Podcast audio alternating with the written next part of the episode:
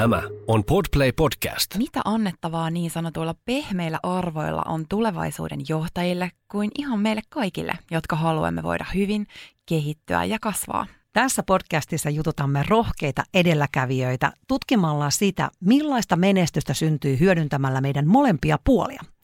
Tämä ihmisläheinen podcast on sinulle työelämän johtaja sekä oman elämäsi johtaja.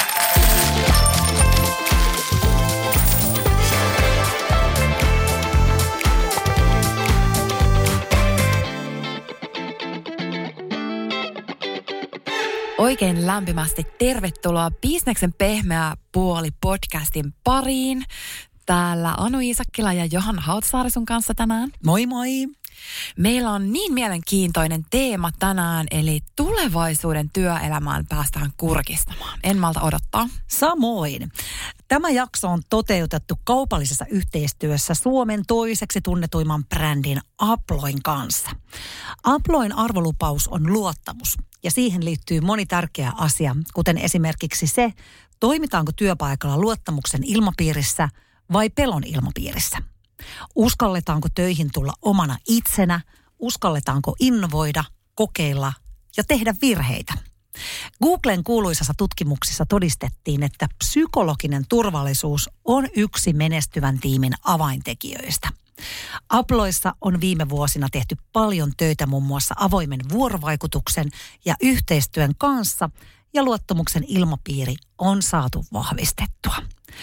Tänään meillä vieraana tulevaisuuden tutkija Perttu Pölönen.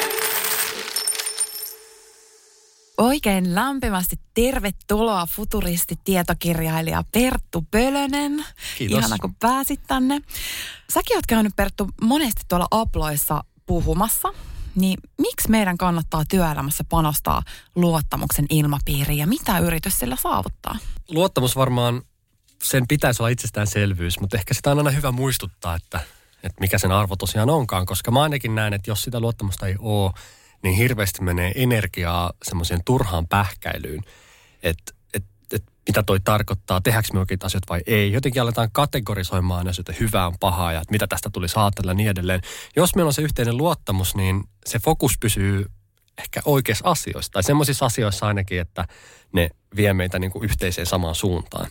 Niin jos, jos siihen toiseen ei luota, niin sit, sit on hyvin paljon raskaampaa tai vaikeampaa ainakin lähteä liikkeelle, kun koko ajan pitää niin kuin väärin asioihin laittaa sitä energiaa. Et varmaan se avoimuus, rehellisyys, läpinäkyvyys, niillähän sitä niin kuin vaalitaan. Ja, ja sitä pitää tosiaan muistaa vaalia, koska sitten se voi hetkessä rapautua niin, että sen, sen uudelleen rakentaminen kestää taas tosi pitkään.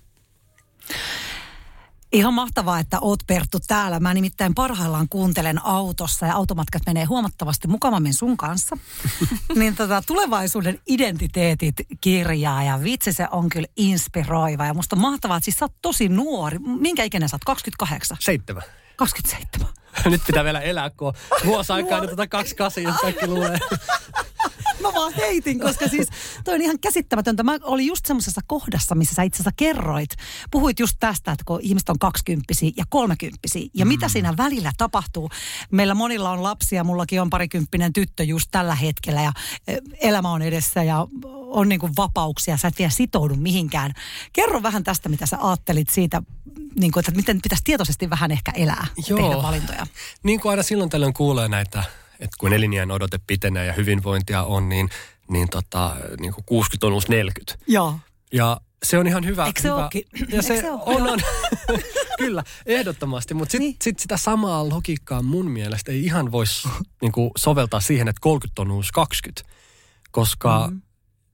kuitenkin ehkä kolmekymppisenä, niin jos jättää isoja päätöksiä, niin kun, jos niitä sysää myöhemmäksi. Ja näinhän me nähdään, että aika paljon tapahtuu, että Mm. koulutus pitenee, perheen perustaminen myöhästyy. No ja sitä just. tavallaan me niin kun ehkä jatketaan sitä nuoruusvaihetta pitkään, niin, niin, niin kiva kuin se onkin, niin sitten voi olla, että muutaman vuoden sisään alkaa tulla aika paljon painetta, kun yhtäkkiä pitäisi niitä uravalintoja, perhevalintoja ja muita niin kun tehdä, ja silloin se voi tulla sitten ehkä vähän yllättävänkin no, kiireellä tai jotenkin niin, että se, se mä ainakin uskon siihen, että, että niin kuin ajan kanssa niin kuin asiat syvenee ja se on hyvä, että asiat pystyy niin kuin orgaanisesti kehittymään, kasvamaan. Ja ehkä sen takia mä sitten on niin kuin nostanut tämänkin aiheen puheeksi itse 27-vuotiaana, niin sitä niin kuin huomaa, että et, et niin kuin tämän ikäisenä aikaisemmat sukupolvet jo teki vaikka sun mitä. Ei mulla oikeita vastauksia tähän ole, mutta enemmän semmoinen havainto, että ei tule sit yllätyksiä muutamien vuosien päästä. Että olisi pitänyt ehkä jo löytää sitä omaa suuntaa aikaisemmin, että et tota, se on ihan eri asia sitten ehkä aloittaa niin kuin nollasta, jos ihan päättääkin kokonaan hypätä toiselle uralle tai toiselle ammatille. Mikä ei tietenkään ole mahdotonta, mutta se, että, että niin kuin rakentaa ehkä tietoisesti sitä tulevaisuutta. Koska ei tarvitse tietää, mikä musta tulee isona tai mihin päätyy, mutta on se suunta ja sitä kohti menee. Ja mä oon ihan varma, että sitten niinku tekemällä aina oppii. Mm. Sitten ei pelkää tavallaan sitä, että pitäisi mennä työelämään tai ei halua mennä työelämään tai jotenkin kokee, että kun tämän nuoruuden voisi vaan niin kuin tämän kaksikymppisyyden niin. vaan pysäyttää ja ikuisesti olla nuori, niin, niin ei se ehkä kuitenkaan ole se miksi täällä ollaan. No niinpä, ei varmasti. Ja sä oot kyllä ollut joka paikassa. Sä oot ehtinyt olla piilaaksossa ja vaikka missä. Mm, joo, nuoreen ikään nähden kyllä todella paljon äh, olet kokenut ja oikeastaan toi on aika mielenkiintoista, että sä siellä olit piilaaksossa opiskelemassa, oliko se tulevaisuuden teknologioista? Joo, se oli semmoinen yleinen katsaus tulevaisuuteen. Me käytiin teknologioiden lisäksi toki myös näitä YK kestävän kehityksen haasteita läpi ja maailman tilannetta ja aika semmoinen isoa pensseliä niin kuin hyödyntävä amerikkalainen aivopesuhan se oli. okay. um, mutta siis hyvä siinä mielessä, että sai, sai niin kuin ajatuksia herää. Ja, ja sehän on tärkeintä tuommoisissa, että kun meitä oli kuitenkin 80 tai 80 niin kuin ihmistä 40 eri maasta, niin siellä ne keskustelut ja niin kuin, niin kuin yhteen törmäyksethän oli niitä kaikista kiehtovimpia. Että, että vaikka me ollaan ihan erilaisista kulttuureista, taustoista, eri aloilta, eri ikäisiä, niin meillä on kaikilla intohimo tulevaisuutta kohtaa ja, ja se, että me halutaan ratkaista isoja ongelmia. Niin siellä tuli semmoinen, että oikeastaan me ollaan aika samanlaisia kaikki mm. ja se oli ihana huomata. No varmasti. Oliko se siellä, kun sä sitten jotenkin havahduit tähän inhimilliseen vallankumoukseen, mistä sä puhut? No se ainakin aloitti jonkun prosessin, mikä sitten johti mut siihen, koska mä huomasin siellä niin kun teknologia höyryssä, että, että, että, että me voidaan tehdä ihan uskomattomia juttuja jo nyt teknologialla ja tulevaisuudessa vielä enemmän, mutta kaikkea mitä voidaan tehdä ei välttämättä kannata tehdä. Ja alkoi välillä jopa vähän huolestuttamaan, että onko tämä oikea suunta tai ollaanko me niin tarpeeksi viisaita käyttämään sitä teknologiaa niin oikein vai jääkö tämä niin harvojen eduksi ja voiko sitä väärinkäyttää. Ja silloin heräsi se kysymys, että, että, että tämä teknologia on, on, on tärkeä osa meidän elämää, mutta meidän pitää kiinnittää huomiota tosi paljon siihen, että miten me ihmiset, ähm, minkälainen suhde meillä on siihen teknologiaan tai miten se teknologia vaikuttaa meihin. Ja silloin mä huomasin sen, että nämä inhimilliset arvot ja, ja taidot ja kyvykkyydet, ne, ne tulee vain korostumaan, mitä enemmän me – mennään tähän digitaaliseen ja teknologiseen maailmaan, koska se, se ei yksinään tee meitä onnelliseksi. Me tarvitaan vastapaino, me tarvitaan jotain aitoa, jotain niin kuin autenttista, jotain suunnittelematonta, jotain, mikä tapahtuu tässä hetkessä. Ja, ja, ja silloin mä niin kuin jotenkin otin ehkä sitten semmoiseksi tavoitteekseni niin alkaa puhua näistä niin kuin inhimillisistä asioista tai, tai inhimillisistä arvoista, koska mä koen, että niille tulee olemaan kysyntää yhä enemmän tulevaisuudessa. Sä oot ihan oikeassa podcastista nyt sitten ja meillä on, meillä on ilmeisesti sama missio tässä. Moni vieras, kun on tullut tänne, on sanonut, että ihanaa, että näistä asioista puhutaan. Minkä takia, mitä sä luulet Perttu? Sä oot aika rohkea edelläkävijä ja rohkea puhuja. Niin mitä sä luulet, minkä takia näistä ei ole puhuttu aiemmin, minkä takia vasta nyt? Voi olla, että ne ei oikein tuntunut semmoiselta välttämättömältä tai semmoiselta niin tärkeältä, arvokkaalta äh, niin kuin omaisuudelta aikaisemmin, että et niitä ei niin kuin, niit, niille ei pystynyt perustelemaan ehkä sitten semmoisia niin kuin, um, että ei me saada niitä niin kuin tulokseen niin kuin merkattua, että kuinka paljon empatia hyödynsi meidän organisaatio. Me ei saada niitä niin kuin realisoitua semmoiseen muotoon, millä me ollaan normaalisti mitattu niin kuin pärjäämistä. Ja sen takia se on ehkä jäänyt vähän semmoiseksi niin kuin ylimääräiseksi tai hähmäiseksi. Että joo, se on olemassa tuolla jossain, mutta se ei oikeasti vaikuta meidän bisnekseen. Ja, ja nyt on ehkä sitten pikkuhiljaa alettu huomaamaan, että et, et ihmisissähän on se voimavara ja kulttuurissa ja, ja, ja jos, jos se sakkaa, niin se koko toiminta sakkaa. Ja sitä kautta, vaikka se on tällaista niin kuin hähmästä monille, niin moni kuitenkin ymmärtää, että se on, se on, se on kriittisen tärkeää. Ja voi olla, että sitten pikkuhiljaa kulttuuri ja tapa puhua, kommunikoida um, on muuttunut niin, että me tuodaan sitten niinku näitä esimerkkejä esille ja me puhutaan niistä ilman, että me hävetään tai ajatellaan, että näistä jotenkin ei voi tai ei kuulu puhua. Että se ei ole enää semmoinen joko tai, että sä oot niinku tällainen tai sä oot tollainen, vaan nyt yhdessä ihmisessä voi olla niinku sekä että kovaa ja pehmeitä osaamista. Ja mä esimerkiksi huomasin tämän piilauksessa, kun oli yksi puhuja, oikeastaan aika monikin puhuja, joka puhui näistä aiheista, mutta yksi varsinkin, joka jäi mieleen. Hän oli Steve Jobsin äh, niin kuin ihan rinnalla tehnyt töitä siis toistakymmentä vuotta, hyvin, hyvin pätevä, päässyt niin kuin urapolulla sinne huipulle ja, ja tota, oli hyvin kiinnostavaa senkin kuulla niin kuin lähipiiristä niin kuin observaatiota, millainen se Steve oli niin kuin kulissien takaa näin. Mutta hän sanoi, että, tai hän, hän aloitti meidän puheen sanomalla, että, että, että meidän pitää puhua niin kuin, meidän pitää puhua rakkaudesta, meidän pitää puhua toivosta ja tällaisista asioista, joka ehkä sitten vähän yllätti, kun me oltiin totta kai odotettu, että nyt sieltä tuli niin piinkova bisnesnainen yes. ja, ja sitten se niin kuin heittikin löperöksi tälleen. Mutta sitten kun miettii, että en, eihän kuka minä nyt on sanomaan, että toi mukaan ei olisi pätevä, että sehän on niin kuin nimenomaan hyvin, hyvin pitkälle päässyt.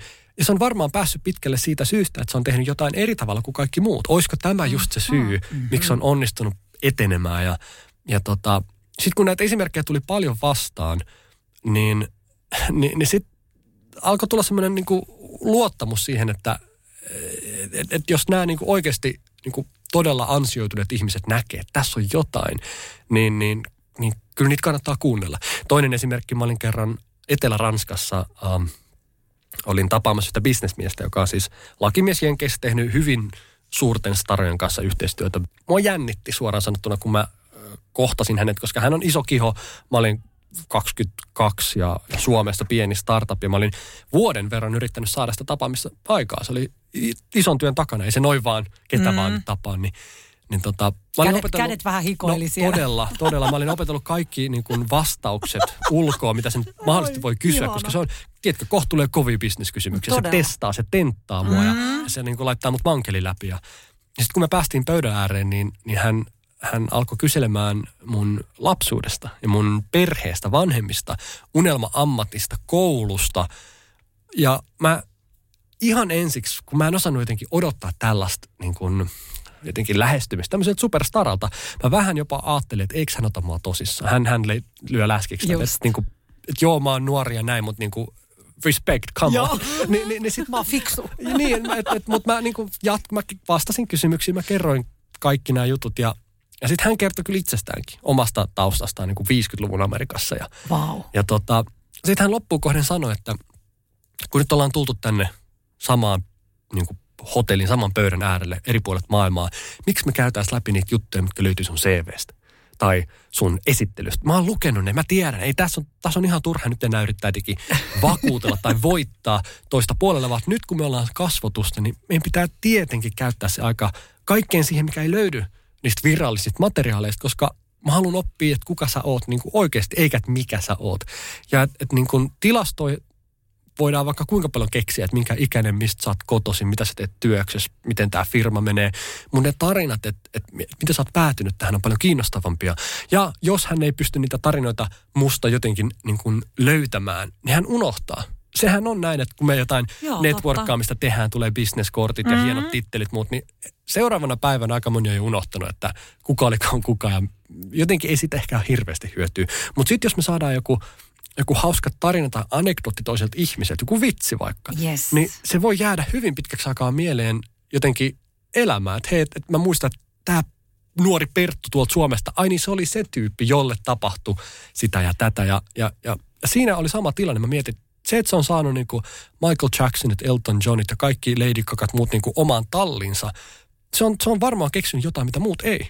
Olisiko se just tämä? Että hän on niin kuin niitä tarinoita, niitä, hän on ollut kiinnostunut niitä ihmisistä, just. Eikä, eikä jotenkin vaan sitten pelkästään numeroista. Ja, ja mä en ollut tietenkään Suomessa tottunut siihen, että kun tulee tärkeä, tiukka bisnestapaaminen, niin mennään ekaksi lapsuuden tarinoihin. se ei tuntunut niin kuin, että eihän se nyt näin pitäisi mennä. Mutta kun sai tommosen niin kuin superstaran siunauksen sille, että hei, näin se pitäisi mennä, niin sitten alkoi itsekin luottaa, että okei, ei tämä väärin ole. Että, että ehkä se on ihan hyvä niin kuin lähteä esimerkiksi tällä tavalla liikkeelle mm. jonkun uuden kumppanin kanssa. Nimenomaan, ja jos on paljon tämmöisiä kissaristiaisia verkostoitumistilaisuuksia, niin, niin kerro joku hyvä tarina itsestäsi, niin jäät mieleen. Mm. Nimenomaan. Mm. Ja se on myös kiinnostavaa. M- Joo, mulle ainakin, todella. Kun jos mulle soittaa puhelinmyyjä ja, ja se kysyy multa vähän, että että mitä sulle kuuluu, minkälainen sää siellä, onko viikonloppusuunnitelmia. Niin vaikka se on ikään kuin small talkia mm. ja tämmöistä jään murtamista, niin silloin on varmaan ohjeistettu, että teen näin, koska se murtaa jään, kohta sä pystyt myymään mulle jotain. Joo. Ja mä tiedän, mä tunnistan sen aika kaukaa, että nyt tuo ihminen ei ole oikeasti aito. Se, mm. se Haluaa yrittää, jotain. Just niin, se vetää jostain langoista yrittääkseen mm. päästä vaan niin kuin tavoitteeseensa. Joo. Ja kun me tunnistetaan tuommoinen, että nyt tämä on tämmöistä peliä, tämä on teatteria, mm. tässä ei ole mitään oikeaa, niin se etänyttää meidät. Se, se jotenkin se dialogi menetetään mua härsyttää jopa ja ei se sitä puhelinmyyn, niin kuin puhelinliittymää mulle enää onnistu myymään. Niin tämä on ehkä sama, että sitten kun me tavallaan mennään, että hei annapas mä kerron sulle mun meritit ja mun tittelit ja mun niin kuin, hienot jutut, niin, niin ei se ihan sitten kuitenkaan ole silleen aito, että et, et, et me jotenkin huomataan, me nähdään kilometrin päähän, kun joku niin kun, yrittää saada meidät toimimaan tai ajattelemaan vaan jollain tietyllä tavalla, eikä niin, että se näkisi meidät ihmisenä. Ja toivottavasti mä niin kuin luulen, että ne, vaikka ne tittelit ja tämän tällaiset, niin pikkuhiljaa vaihtuisi niin, niin kuin oikeasti kiinnostaviin tärkeisiin asioihin. Että se, se niin kuin missä sä oot kotoisin versus, että minkälainen lapsuus sulla oli, niin se niin paljon enemmän kertoo susta, että, että, minkälaisia asioita sä oot kohdannut ja, ja, ja kuka sä oikeasti oot. Ja Joo. ei tietenkään niin kuin noin vaan network-tilaisuus nyt heti mennä jotenkin tämmöisiä, mm. minäpä kerron kaikki traumani, vaan että mieluummin niin kuin sit tunnustelet millä tavalla.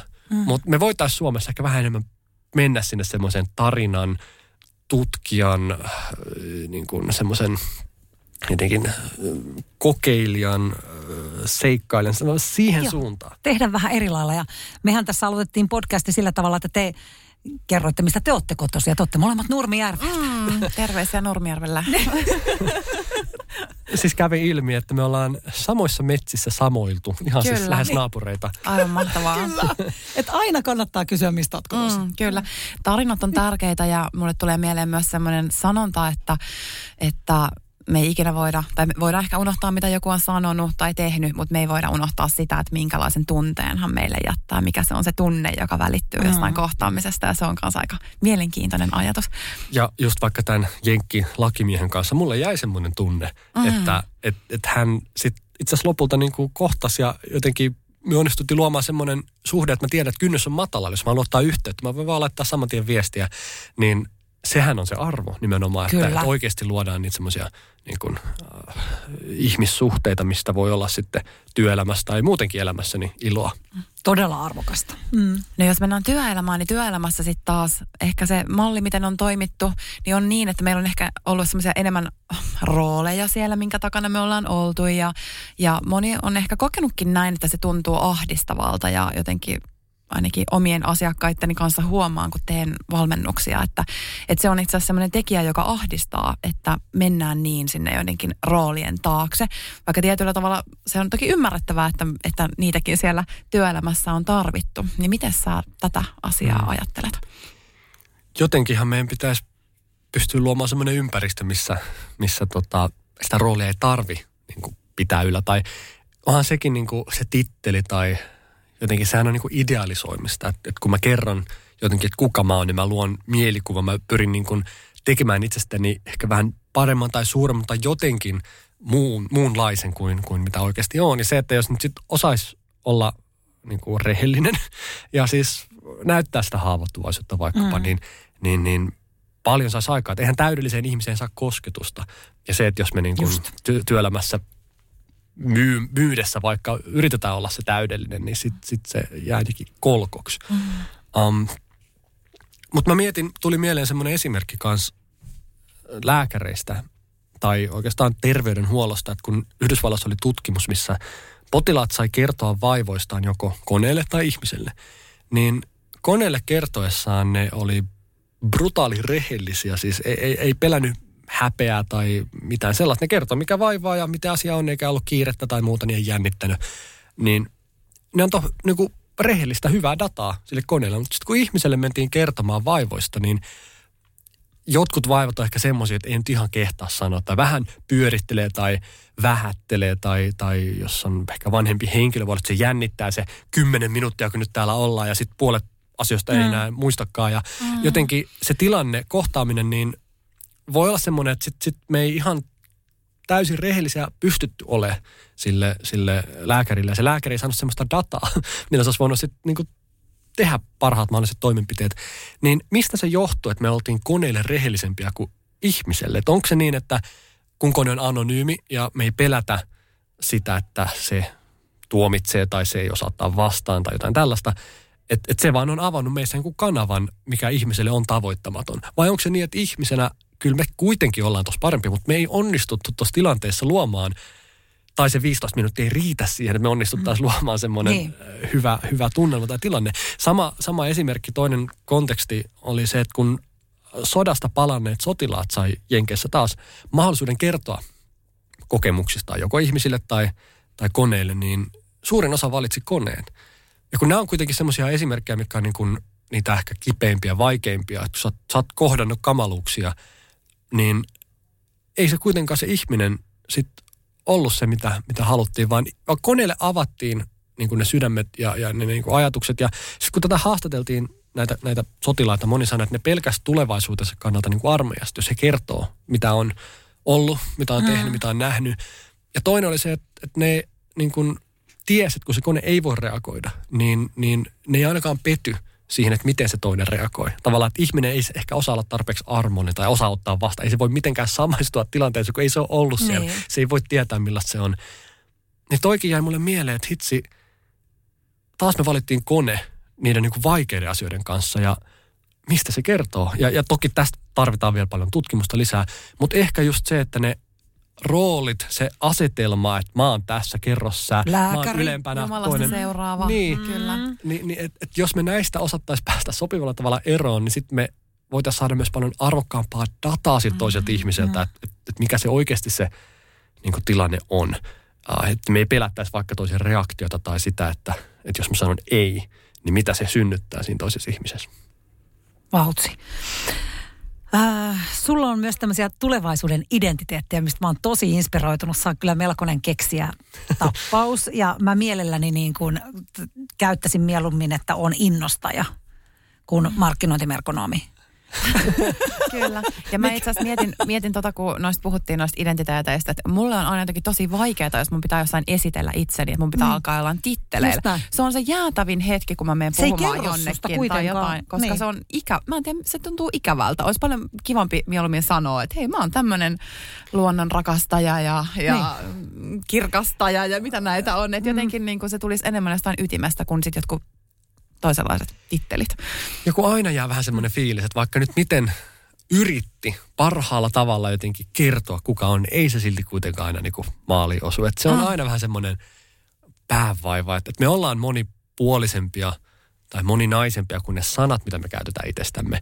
Ja sitten se on aina vähän sitä boksiin laittamista. Et, ja, ja kyllähän mä aina niin kuin pelaan uhkapeli sen suhteen, että mitenköhän toi nyt ymmärtää, että jos mä sanoisin sen innostaja, niin mitäköhän kaikkia mielikuvia se on nyt sitten musta jo luonut, että jos mä sanon futuristi tai säveltäjä, niin mitä kaikkea muuta mun sit pitää jo olla sun mielessä. Että et, et sehän on niinku tässä se niinku vaikeus. Sen takia me niin paljon välitetään, että miten muut näkee meitä, miten mm. muut ajattelee meistä, koska me yritetään niinku hallita sitä mielikuvaa, mikä muille syntyy. Ei kun mä oon tällainen, mä oon tällainen. Me niinku viestitään monilla eri valinnoilla kuluttajinakin koko ajan sitä, että, että, että, että miten mä haluan, että muut näkee. Mutta se, on niinku, se identiteetti on, niinku, se on niin valtava juttu, kun ajatellaan, että se voi niin kuin, se voi olla niin kuin hirvu, hirmu niin kuin vahva, väkevä äh, niin kuin voima siinä mielessä, että jos me uskotaan itsemme, meillä on niin vahva käsitys, että kuka mä oon, mihin mä pystyn, niin sittenhän me mennään ja tehdään ja me niin kuin uskotaan kykyihimme. Mutta sitten jos se on kolhiuntunut, sanotaan, että se on, se on saanut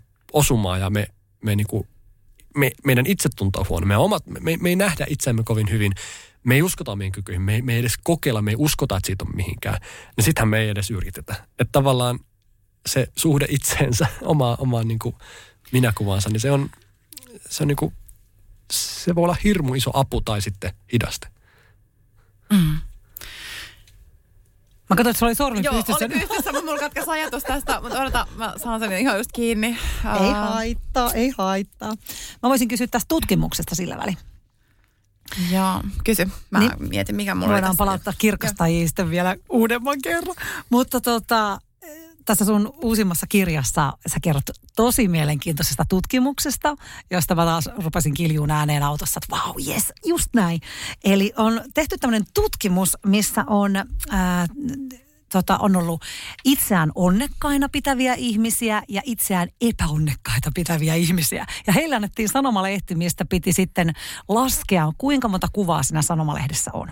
Ja nämä onnekkaat ihmiset selvitti sen kahdessa sekunnissa ja epäonnekkaat, niillä meni siihen kaksi minuuttia. Ja tämä on niin, niin mielenkiintoinen tutkimus. Eli he käänsit nämä onnekkaina itseään pitävät käänsi sivun ja siellä luki, että tässä on 48 kuvaa tässä sanomalehdessä. He bongasivat sen sieltä, mutta nämä epäonnekkaina itseään pitävät laskivat, keskittyi vaan laskemaan niitä kuvia eikä nähnyt, mitä siellä luki. Ja siihen liittyy paljon muutakin, muutakin sitten juttua tähän tutkimukseen, mutta tämä oli äärettömän mielenkiintoinen tutkimus, josta mä haluaisin, että sä vähän avaisit lisää, että sehän ei tarkoita välttämättä niin, että meillä, meitä on onnekkaita ja epäonnekkaita ihmisiä, vaan meitä on itseämme pitävinä. Että ih- jotkut toiset ihmisistä pitää itseään onnekkaina ja toiset epäonnekkaina. Ja se mm. määrittelee se, millainen meidän elämä on. Joo, ja se, että jos koet, että oot onnekas vaikka, niin ehkä pysähdyt eri tavalla niin kuin tarkastelemaan, mitä tapahtuu, tai ehkä tässä Just on näin. jotain. Ja Joo. se, tässäkin tilanteessa ei, oli ihan sama materiaali kaikille, Just mutta se näin. onnekas keksi katsoa sitä kuvaa, kun epäonnekas meni jonkinlaiseen suoritusmoodiin, että nyt mä alan laskemaan näitä, Joo. ja se ei ehkä pysähtynyt, se ei reflektoinut, se ei antanut mahdollisuutta sille, että siihen kuvasta voisi tulla niin kuin vastaus tähän, tähän niin kuin Juuri näin. kysymykseen. Ja, ja ehkä tämäkin on semmoinen niin kuin hyvä oppi. En tiedä, voiko sitä näin generalisoida, mutta mut, mut kumpa me osattaisi pysähtyä aina just sen ääreen, mitä tapahtui, äm, että mitä hyvää siinä on vaikkapa, että mitä siitä voidaan saada tai oppia. Että jos me niin kuin osattaisi nähdä, että hei, tämä kuva voi säästää mut isolta työltä, jos mä vaan niin kuin katson sitä kuvaa hetken, enkä vaan nyt sitten kiirulla heti seuraavaan.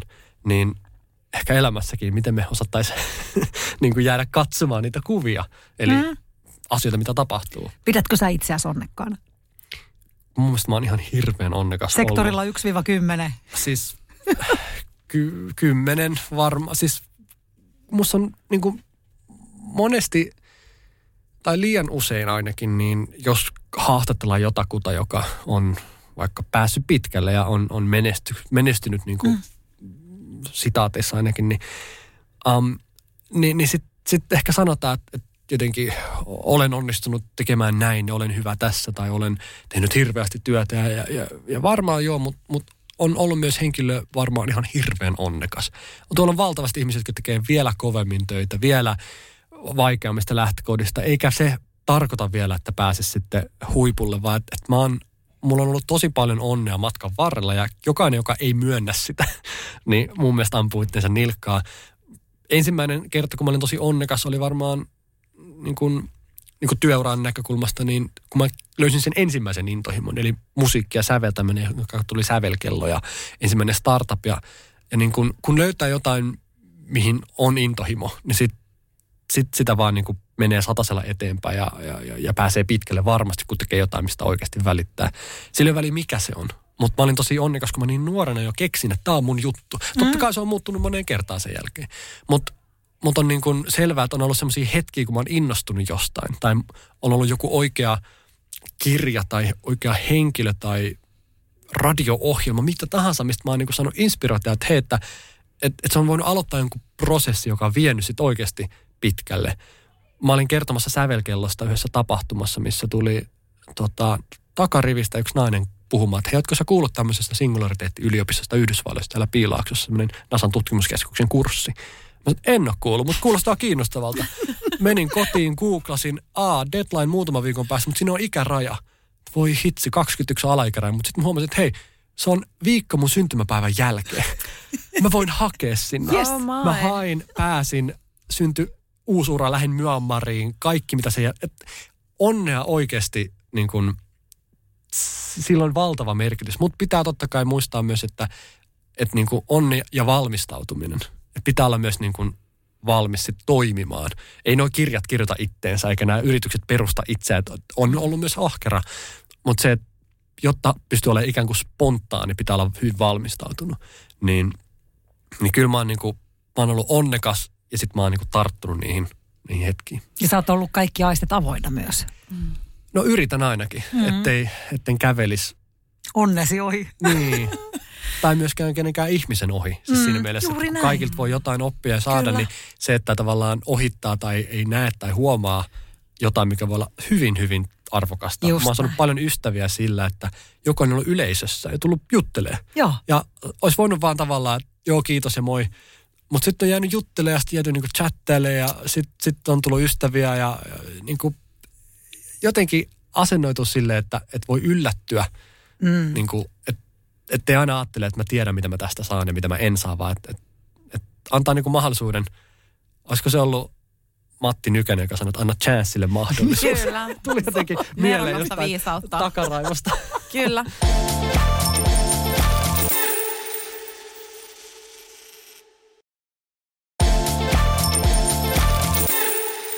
Ja tästä, tästä päästään, kun äsken puhuttiin noista rooleista työpaikoilla ja identiteetistä ja, ja näistä asioista, niin jotenkin itse ajattelen, että ihmisen meidän ihmisten semmoinen niin yksi syvimmistä tarpeista ja hiilaavimmista kokemuksista on se, kun me tullaan hyväksytyksi ja nähdyksi semmoisena kuin me ollaan ilman mitään.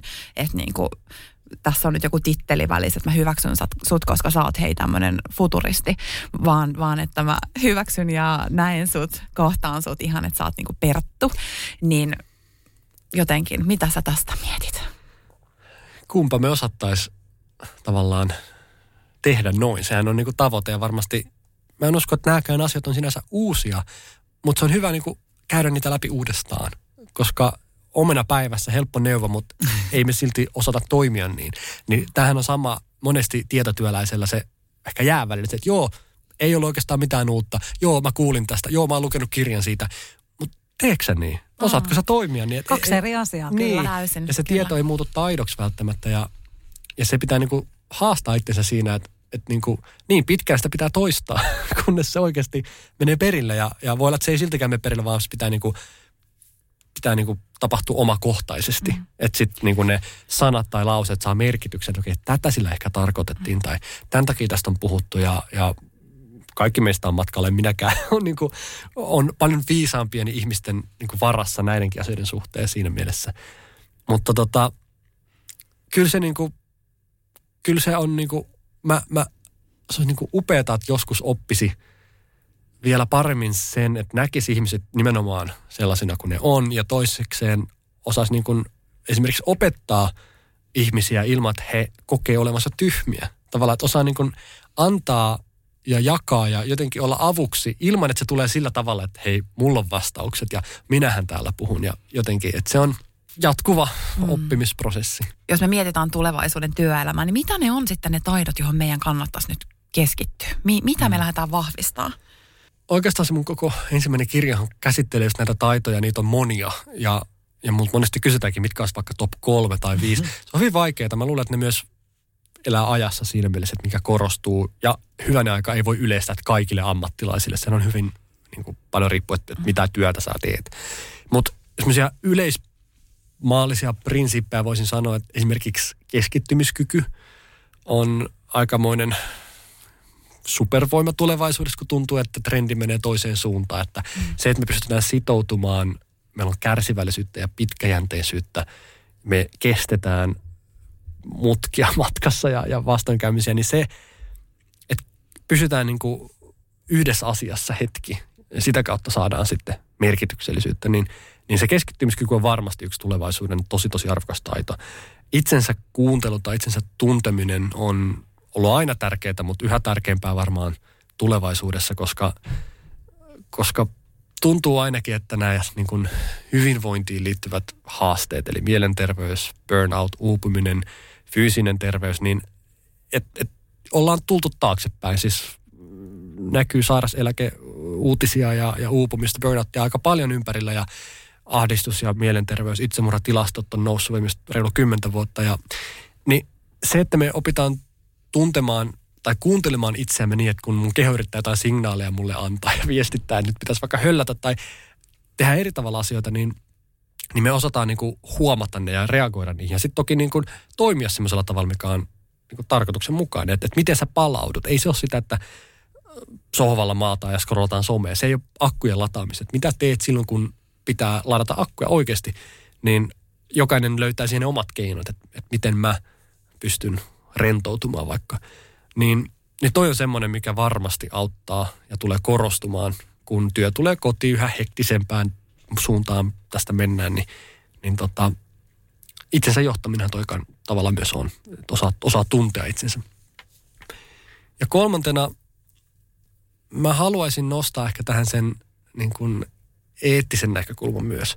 Että me ei voida jättää se isoja kysymyksiä päätettäväksi muutamille ihmisille jonnekin kabinettiin, vaan me, meidän pitää aktiivisesti käydä keskustelua, että mitä mieltä me ollaan ää, nyt siitä vaikka, että teknologia, siis some tai puhelimet on, on niin kuin ohjailevaa, yksilöllistävää, koukuttavaa. Halutaanko me tämmöinen tulevaisuus vai ei? Mitä mieltä me ollaan siitä, mitä kaikkea geenieditoinnilla voidaan tehdä, niin hyvässä kuin pahassa. Um, minkälainen maailma me halutaan jotenkin, että et, et, et se ei voi olla semmoinen niin etäinen aihe, että et, vaan, meidän pitäisi jotenkin pystyä muodostamaan itse mielipiteitä tavalla tai toisella. Et, et, niin kun, nyt kun ollaan aika alussa monen todella kiinnostava uuden teknologian kanssa, niin mihin suuntaan tässä lähdetään? Niin ehkä se voisi olla yksi, yksi vielä lisä tuohon listaan. Et me ihmiset ollaan sellaisia, että me halutaan monesti muutosta, mutta me ei aina ymmärretä, mitä ongelmia me tullaan luoneeksi. Ja sen takia tarvitaan niin kuin tätä eettistä ajattelua, että miten eletään kestävästi ja vastuullisesti. Mm. Esimerkiksi aikoinaan, kun oli paperipussit, millä kannettiin ruokaostokset kaupasta kotiin, niin, niin oli aktivisteja, jotka sanoivat, että eihän tämä nyt ole ok, koska metsät kaatuu ja puut menee ja ei, ei, ei, ei paperia pitäisi käyttää siinä materiaalina. Ja, ja sitten paineen kautta ne sai sit muutoksen aikaa, että siirryttiin pikkuhiljaa sitten muovipusseihin ja me oltiin iloisia, koska metsät säästyi, yes. Mutta sitten kun meni hetki aikaa, niin huomattiin, että ne muovipussit, niin niihin menee öljyä ja ne ei oikein kierräty. Ne on tuolla merissä lojumassa ja teiden varsissa ja tämä ei ole hyvä juttu. Ja nyt, nyt moni on sitten siirtynyt tai siirtymässä ehkä kangaskasseihin, koska sitten tämä muovi ongelma niin lakkaisi. No on taas tutkittu, huomattu, että sitä kangaskassia pitää käyttää tosi paljon ennen kuin se on yhtä hyvä kuin nämä aikaisemmat vaihtoehdot, koska sen kankaan valmistamiseen menee resursseja. Mm. Että se on joku satoja tai tuhansia kertoja ennen kuin me ollaan niin break even tasassa. Mm. Ja monet sitten päättää, että ei, mä menen takaisin paperipussiin, se on ekologinen vaihtoehto. Ympärä sulkeutuu. Niin, niin me ollaan vähän semmoiset, että me, me halutaan aina niin kuin, että et muutos. Mutta me ei aina nähdä tarpeeksi kauas tulevaisuuteen, että onko tämä onko tämä oikeasti kestävä tai että mitä, mitä ongelmia me luodaan ja onko ne uudet ongelmat parempia vai huonompia. Sen takia se eettinen ajattelu, että ei vain niin kuin toitotettaisi, vaan pystyttäisiin aina oikeasti pohtimaan, että et, et, et ratkaiseeko tämä ongelmia vai luoko tämä yhä isompia ongelmia tilalle. Ja nyt tuntuu, että me ollaan aika eksistentiaalisten ongelmien edessä. Maapallon kantokyky, riippuvaisuus sähköstä, internetistä, monesta asiasta ja se domino ketju lähtee kaatumaan, niin yksi asia ottaa toisen ja sitten maailma on niin täynnä keskinäisiä riippuvuuksia, että on niin kuin, kukaan ei osaa sanoa, että mitä kävisi, jos. Niin, tota, niin tämä on ehkä semmoinen, että, että, että, että meillä on tämä yksi maapallo, niin tämä eettinen, kestävä, vastuullinen elämäntapa on oikeasti pakko niin kuin, handlata. Mm. No tosiaan tällä hetkellä on kaikenlaisia kauhukuvia niin työelämässä kuin ihan globaalisti ja näin näkyy kaikenlaista ikävää horisontissa. Mutta sitten kuitenkin sä oot semmoinen puhuja, joka usein tuo sitä toivon näkökulmaa. Mist, mistä sä sitä ammennat? No mä ajattelen, että on liian myöhäistä olla pessimisti enää. Ei meillä enää varaa siihen, että et, et, nyt on pakko vähän niin kuin alkaa toimimaan. Meillä ei ole, meillä ei ole vaihtoehtoja. Um, ei voi enää kauhistella vaan ja niin, olla siellä synkistelyissä.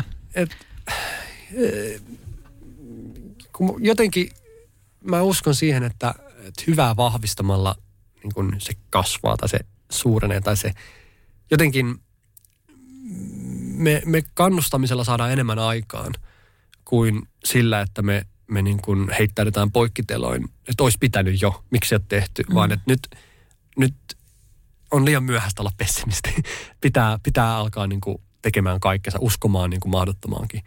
Um, mutta mä myös näin sen ehkä piilaaksossa sen, että et, et siellä moni ehkä lähestyy asioita sitten vähän sellaisella kun tuomion torvella, että et, et ensin tavallaan luodaan se kauhukuva ja sitten myydään visio paremmasta ja lähetetään laskuperässä. Mm-hmm. Ni, niin mä, mä en niin oikein tykännyt siitä, että ei koskaan resonoinut mulle semmoinen ajattelu, että niin kuin ollaan se niin kuin ratkaisu tämän kamalan tulevaisuuden estämiseksi, vaan mieluummin yritetään visioida se hyvä ja tehdä työtä sitä kohtaan. Ja se on paljon vaikeampaa. Siis vihollinen on paljon helpompi kuvitella ja se on paljon konkreettisemmin. Me voidaan kaikki niin kuin osoittaa sormea ja, ja se yhdistää ihmisiä, mutta se hyvä on monesti paljon abstraktimpi. Se on, se on niin kuin kiva ideaali tai, tai mielikuvituksen tuote ja sillä ei ole samanlaista vaikutusta, että me saataisiin yhtä lailla niin kuin koko Eurooppa päivän niin kuin jälkeen yhdistettyä sillä tavalla, kun taas paha saa yhdistettyä. Mm. Niin, niin se, että me, me tarvitaan niin kuin sitä, mä uskon, että se niin kuin, meidän pitää niin kuin paremmin pystyä sitten ehkä sanottamaan, että, että mikä on se tulevaisuus, mikä se on se hyvä, mitä me halutaan, mihin me niin kuin pystyt, pyritään niin kuin omalla toiminnallamme niin kuin pääsemään. Harvoin ihmiset ei mieti sitä, että, että mikä vaikka tämän kaiken niin kuin ihmiskunnan endgame on. Että, että mihin me pyritään? Pyritäänkö me ihmiskuntana siihen, että me eletään ikuisesti? Onko se niin kuin se? Vai pyritäänkö me siihen, että me, me mennään toisille planeetoille? Onko se niin kuin se? Mitä sen jälkeen? Tavallaan, Mm, hyvä mihin, mihin me ollaan oikein niin, menossa? Kyllä, mitä me niinku oikeastaan halutaan niin, täällä. mihin, mm, kyllä. Mikä on se niin kuin lopullinen, se endgame, mihin, onko se vaan, että sairaudet on pois vai missä se niin kuin meidän intohimo tai semmoinen jotenkin moonshot on? Mitä sä itse ajattelet, missä se on? Mm-hmm. Ah. Hän hymyilee. on niin vaikea sanoa. Kun just nyt mä en tiedä. Mä olisin varmaan niin kun, uskonut paljon enemmän teknologiaa muutama vuosi sitten, jos oltaisiin keskusteltu, koska mä olisin varmaan sanonut, että teknologialla me voidaan niin kuin tosi tehokkaasti ja hyvin ratkaista monia maailman isoimmistakin ongelmista. Mutta tällä hetkellä mä, en, mä ajattelen, että se teknologia ei ihan riitä, tai se, se ei ratkaise kaikkea. Kun mentiin Myanmariin, tehtiin siellä sitä projektia ystävän kanssa, niin se tuli aika selkeästi esille, että, että, että tota, on monia muitakin asioita, mitkä vaikuttaa ja tekee, tekee muutoksesta tosi vaikeaa. Niin mä en haluaisi vaan sanoa, että teknologian avulla me eletään 200-vuotiaaksi, lähdetään Marsiin ja, ja poistetaan kaikki sairaudet. Koska mä en usko, että teknologia kuitenkaan sit siihen pystyy. Vaan mieluummin, että me opitaan olemaan ehkä sitten sen luonnon kanssa jotenkin paremmin harmoniassa tai hyväksymään niin kuin vajavaisuus tai me uh, osataan nauttia epätäydellisyydestä. Tai tämä on ehkä se parempi visio mun mielestä kuin, kuin, kuin tuommoiset ulkoiset tavoitteet. Mm, Tommi Helsteen puhuu siitä, että hänen mielestään se, mikäli olen oikein ymmärtänyt, niin semmoinen äh, pahoinvointi työelämässä johtuu siitä, että meillä on vääränlainen ihmiskuva. Tai semmoinen ei vääränlainen, mutta vaillinainen. Että meiltä puuttuu semmoinen osa joku iso osa meistä, joka ei saa näkyä siellä työpaikoilla mm. tai välttämättä ylipäätään yhteiskunnassa. Mitä sä tästä mietit? Kuulostaa ihan todella niin kuin viisaalta tai että käy järkeen. Ja varmaan aika paljon, paljolta säästyttäisi, jos tota, jälleen se energia ei menisi väärin asioiden, eli jonkun asian peittelemisen tai jotenkin piilotteluun tai, tai johonkin sellaiseen, vaan – vaan että tota, onnistuttaisiin niin kuin olemaan ylpeitä siitä, ketä ollaan. Ja mä sanoisin, että se on niin kuin persoona ja luonne ei ole haitta tai jotenkin huono asia, vaan päinvastoin sehän on niin se, miksi me halutaan sun kanssa tehdä töitä, eikä sen koneen kanssa tehdä töitä. Mm-hmm. Et se on niin kuin, kun mä puhun itsensä tuntemisesta, niin sehän on sitä, että sä tiedät, millainen ihminen sä oot, että mihin sä sovit. Kyllä se niin kuin, kyllä siitä niin kuin tulee ongelmia, jos me – ollaan ympäristössä, mikä ei meille sovi, tai me ei saada olla sellaisia, mitä me niin kuin, luontaisesti ollaan. Että ihmis, ihmisten pitäisi kysyä itseltään niin kuin, enemmän ehkä jo pienestä pitäen, että minkälaisessa ympäristössä mä koen saavani olla sellainen kuin mä oon, että mihin mä vaikka sopisin, mihin, mihin työhön. Että tykkäänkö mä työympäristöstä, missä saa olla hiljaisessa niin kuin tilassa, missä kukaan ei keskeytä, ei, ei häiritse, voi uppoutua ja keskittyä, että et, ah, tää on ihanaa. Vai kokeeko joku, että ei kun mä tykkään siitä, mulla on ihmisten hälinää, puheensorinaa, koko ajan jossain vilisee ja tapahtuu. Että se on se paikka, missä mä koen, että niin kuin, tässä mä haluan olla. Tai koenko mä, että työtä on kiva tehdä niin kuin kotivaatteissa vai valkotakki päällä vai joku hieno puku vai haalari päällä. Tavallaan hakisi niitä asioita, mistä tulee esiin se, just se, niin kuin, kuka minä olen. Ja sitten kun tietää, että nämä asiat niin kuin mahdollistaa mulle sen, että mä voin olla oma itseni, jos Tommi puhuu niistä niin kuin jostain rooleista asioista, mitkä ei saa tulla esiin, niin yksi keino tähän voisi olla se, että no jos osaa sanottaa, että nämä asiat eivät pääse esiin, tai tätä minä toivoisin, kumpa minä saisin tätä, niin sitten pystyy tehdä asioille jotain. Mutta se lähtee siitä, että, että niin kun tunnistaa, että milloin minä voin hyvin, milloin minä en voi hyvin. Ja sitten tekee johtopäätöksiä, minkä pitää muuttua, että sitä hyvää olisi enemmän kuin sitä pahaa. Mutta tota, ehkä toi niin luonteen merkitys ei asiana, mikä estää tai haittaa, että kumpa olisi vaan niin kuin harmaa ja näkymätön ja kaikki menisi hyvin, vaan mieluummin niin kuin tunnistaa ne vahvuudet, mitä itsessä on ja pyrkii tekemään työtä, mistä vahvuudet pääsee esille. Paljon puhutaan esimerkiksi potentiaalista työelämässä ja, ja mä en oikein sitä sanaa tykkää itse käyttää. Moni puhuu vaikka täydestä potentiaalista. Mun mielestä olisi parempi puhua tuntemattomasta potentiaalista.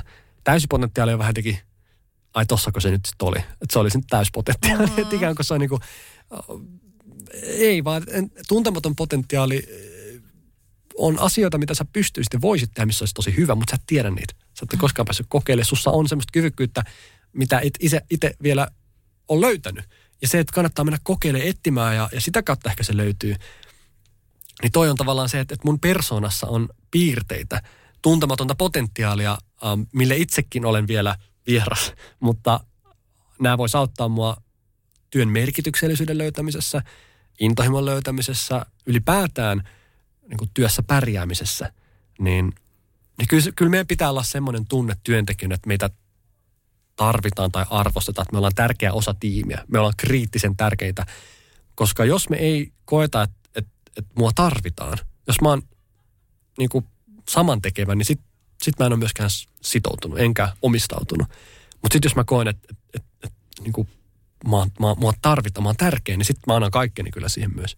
Ja tätä ei saa niin kuin, jotenkin toteutettua bonuksella ja hyvillä kahvikoneilla, vaan, vaan se pitää tulla sillä, että mä, mä niin kuin sovin tähän. Tämä on oikea paikka mulle ja mä annan kaikki, niin kuin mä tiedän, että mun työpanoksella on väliä. Niin se on nähty ja kuultu ja huomattu. Kyllä, just. Mm. Ja sanotettu se myös.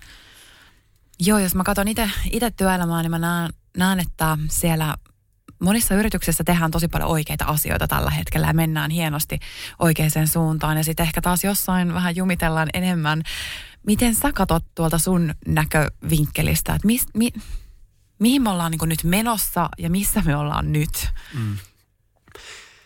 Mä sanoisin, että isossa kuvassa ollaan menossa, toivottavasti ainakin, niin parempaan suuntaan. Ei, ei jälleen voi yleistää, että näin olisi kaikkialla. Mutta se pitää muistaa, että meillä on eri vauhti. Ja, sama myös, kun puhutaan vaikka niin kuin diversiteetistä ja, ja näistä teemoista, että et, et, et joillain kestää vähän pitempään, jollain menee nopeammin, mutta me ei voida siitä tavallaan vielä niin kuin jotenkin meidän pitää niinku sallia se, että tämä on ylimenovaihe tai kausi, tai me ollaan oppimassa, me ollaan menossa parempaan suuntaan, mutta se, että jos se ei vielä ole toteutunut, niin jotenkin kaikki olisi tosi huonosti ja menetetään toivoa. Että, että kyllä me kyllä näistä teemoista puhutaan mun mielestä enemmän ja, ja myös moninaisemmin.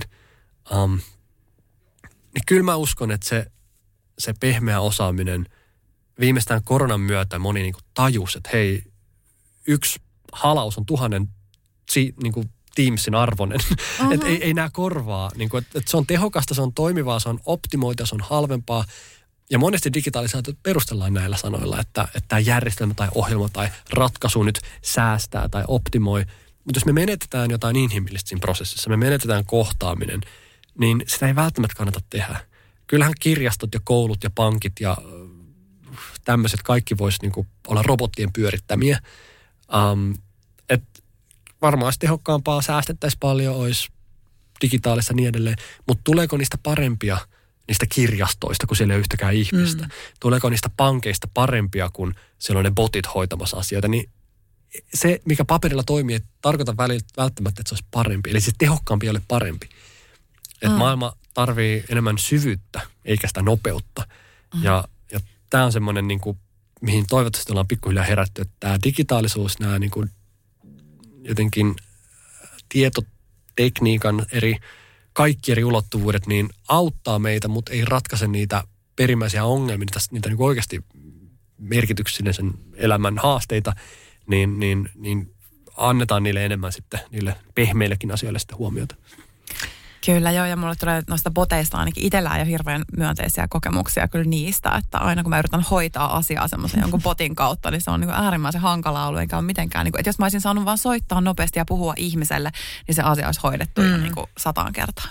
Näin se on, ja monesti se äänen paino tai sanavalinta mm. tai semmoinen, semmoinen nyanssi on vielä koneelle vaikeampaa kuin meille. Varmaan tulee muuttumaan. Voi hyvin olla, että sitten kun mä puhun sen puhelinmyyjän kanssa, joka on kolmen miljoonan kanssa keskustellut, niin se vetää just oikeasti naurit ja saa mut ostaa sen liittyen. Mua vähän pelottaa ja se puhelinmyyjä, joka tietää saa just, saa, saa mut ostaa mitä ikinä mä en tarvii. oh Mutta ainakin toistaiseksi sanotaan, että kyllä ihminen, niin mm. kyllä me, kyllä me tota aistitaan monesti um, toisesta ihmisestä jotain, mitä se koneen mikrofoni tai mm. kamera ei vielä aisti. Niin. Mutta niin. Mut kyllä se muuttuu vielä, mä sanon. Mä haluaisin vielä, kun meillä on tässä kohtainen loppurinki, mutta mä haluaisin tota, vielä mennä hetkeksi sinne piilaksoon. Sä kerroit, että Steve Jobsin tämmöinen assari puhui rakkaudesta teille kaikille siellä. Miksi hän puhui teille rakkaudesta? Mä luulen, että... Ja mitä sä siitä opit? Mm. Mä luulen, että kun se asetelma oli semmoinen, että sinne on 80 tämmöistä tarkan seuran läpi valikoitunutta päässyt. Se sisäänottoprosentti on pienempi kuin näillä niin kuin huippuyliopistoilla. Niin hän ehkä sitten tiesi, että niille ei välttämättä tarvitse mennä kertomaan nyt jostain semmoisesta, no jotain mitä ne jo tietää. Mm. Vaan ehkä tämmöisten tyyppien kanssa niin pitää pitää huoli siitä, että et, et ne älyt ja ne mahdollisuudet ja ne niin kuin kunnianhimot, niin ei meistä väärin asioihin. Tai ei, ei voi sanoa, että joku on oikea ja väärä. Mutta jos sä nyt päätät kehittää seuraavat kymmenen vuotta koirien deittailuäppiä, koska se on iso mahdollisuus niin kuin taloudellisesti, niin sä voit kysyä, että onko tämä sun aina harvoin, että, tarvitaanko me tätä, onko tämä oikeasti. Mm. Piilaaksoskin on tosi paljon ihan uskomatonta kyvykkyyttä, mikä on ohjattu miettimään, miten meidät saadaan klikkaamaan mainoksia enemmän ja mm. miten saadaan ihminen koukkuun. Ja on niin kuin, meidän pitäisi valjastaa ne maailman parhaat aivot niin kuin maailman tärkeimpien asioiden Just näin. Niin kuin työstämiseen. Ja mä luulen, että se, se henkilö sitten ajatteli, että, että niin kuin, jos me opetetaan vaan niin kuin päätä ilman, että me opetetaan sydäntä, ää, niin se ei, se ei ole opetusta ollenkaan. Tai alun perin, tai Aristoteleen nimin tämä sitaatti laitetaan, mutta se, sille on löydetty lähteitä. Um, niin se on minusta tosi tärkeää, että ei unohdeta niin kuin sitä miksi me tehdään asioita, vaan että, että tehdään mieluummin jotain, milloin väliä. Mä luulen, että se pahin asia, mitä meille voi käydä, itse asiassa ei ole epäonnistuminen. Moni voi ajatella, että se on niinku kamalin, mitä voi käydä, vaan se, että me onnistutaan ihan väärissä asioissa. Tiedätkö, jos mä onnistun tekemään todella hyvän koirin deittailuäpi ja musta tulee miljonääri, niin sitten mä huomaan joku päivä, että sillä ei ollut mitään väliä. Se, se, se ei niinku, tiedätkö, mä näin hirveästi vaivaa, mä annoin paljon aikaa, niin, mutta se ei muuttanut mitään ja se kalvaa, sen tajuaminen, että väsytin itseni turhaan tai niin kuin hirveästi uhrasin, mutta maailma ei hyötynyt siitä, niin se, se on niin kuin, mikä on ikävämpää, että mä onnistuin, mä menestyin, mutta mulla oli ihan väärä fokus. Niin mä sanoisin, että se on semmoinen, mitä mä itse yritän pitää itselleni mielessä, että se on ok epäonnistua, jos sä yrität jotain oikeasti arvokasta ja tärkeää. Mieluummin niin kuin, että, että tyhjän päiväisessä pärjäät. Oi, toi on niin hyvin sanottu. On. Ja musta tuntuu, että tänä päivänä tosi moni miettii tätä, sitä, Kyllä. että mikä on se, mikä itselle tekee merkitykselliseksi elämän ja, Kyllä. ja työn. Ja se on mun mielestä tosi hyvä suunta. Ja jos ajatellaan, että kunnianhimo on sitä, että mitä tekisit, jos tietäisit, että et tule epäonnistumaan. Eli mitä lähtisit kokeilemaan, mitä uskaltaisit kokeilla, niin um, intohimo on se, että mitä tekisit, vaikka tietäisit, että tulet epäonnistumaan, mutta tekisit sen silti. silti. Ja musta se on niinku ihana ajatus, että mm. rapatessa roiskuu ja, ja näinhän se menee, mutta mutta ei se ole syy jättää kokeilematta tai tekemättä. Ja sitten löytää semmoisen rohkeuden elämässä lähteä tekemään, kun tietää, että no, tämä on niin tärkeä asia, että mä haluan yrittää. Ja monesti mullakin, kun sanotaan aina on niin kuin kaikenlaista tapahtunut ja nuoreen ikään mennessä ehtinyt sitä ja tätä, niin ne on ollut tämmöisiä hetkiä. Jotenkin taaksepäin kun katsoo, niin kaikki kuulostaa niinkin semmoiselta, että yksi asia vei toiseen ja kaikki meni kivasti ja hienosti. Mutta mä oon ollut vaan tosi monta kertaa ihan hukassa, että mitä mä haluan, mitä mä teen ja mikä Sinäkin on se seuraava. olet ollut niin. hukassa. Ihana kuulla. Pitää muistaa, että aina kaikki tämmöiset niin jälkikäteen kirjoitetut historiikit tai elämänkerrat, mutta niin sieltä on ajanjaksoja otettu pois, ajanjaksoja nopeutettu, ajanjaksoja hidastettu. Sitten on saatu semmoisen koherentti, Mm. mutta se ei ole kronologinen. Ja se, että, että niin kuin, se on paljon yleisempää, että moni on päätynyt, ajautunut vahingossa onnen kantamoisen kautta tehnyt jotain. Niin sit sen muistaminen kanssa, että tota, jotenkin, mm, niin, niin, niin se on, haluan pitää sen kanssa mielessä, että, että tota, se on hyvä, jos on vähän ehkä sit hukassa, mutta löytää jotain tarpeeksi tärkeää, mitä haluaa yrittää tehdä. Mm, parempi hukassa kuin sukassa. Taikka siis, Tämä oli ei, kyllä... se, ei se mennyt noin. Tämä tiivistää hyvin. Juuri No ehkä näin, ehkä näin. Joo, Tää- tässä tämä tunti nyt oli sitten kiteytettynä kristallisoituna. Se oli siinä.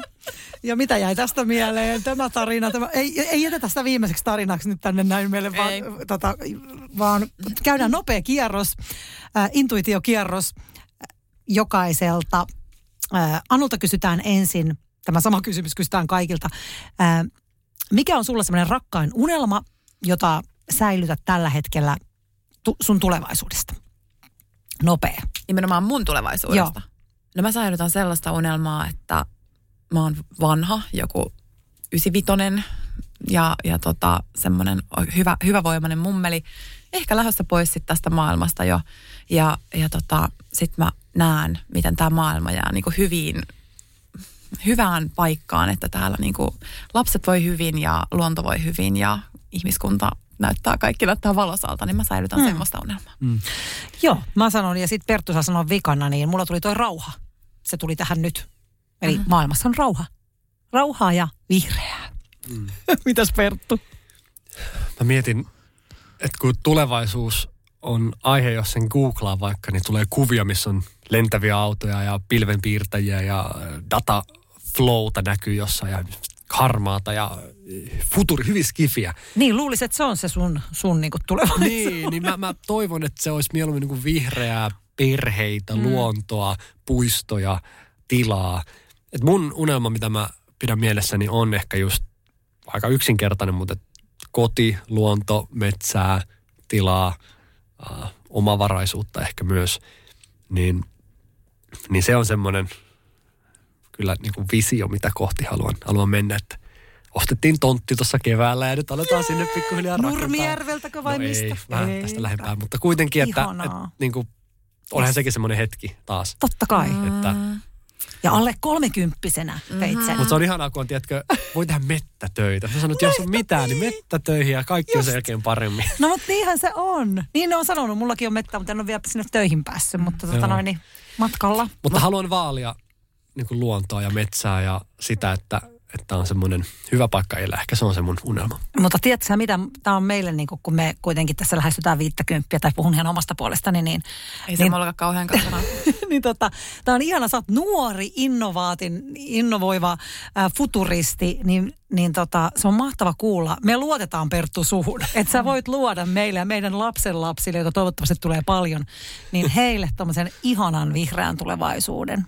Ja muistetaan kaikki, että se mihin keskittyy, niin se vahvistuu. Mm.